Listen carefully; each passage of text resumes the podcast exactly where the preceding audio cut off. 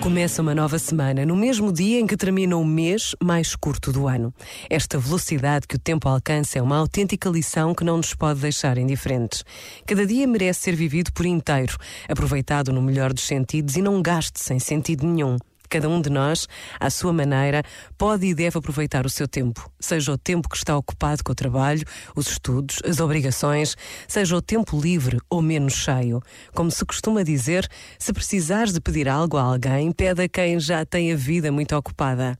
Por vezes, basta a pausa de um minuto para nos decidirmos a tomar o dia de hoje diferente.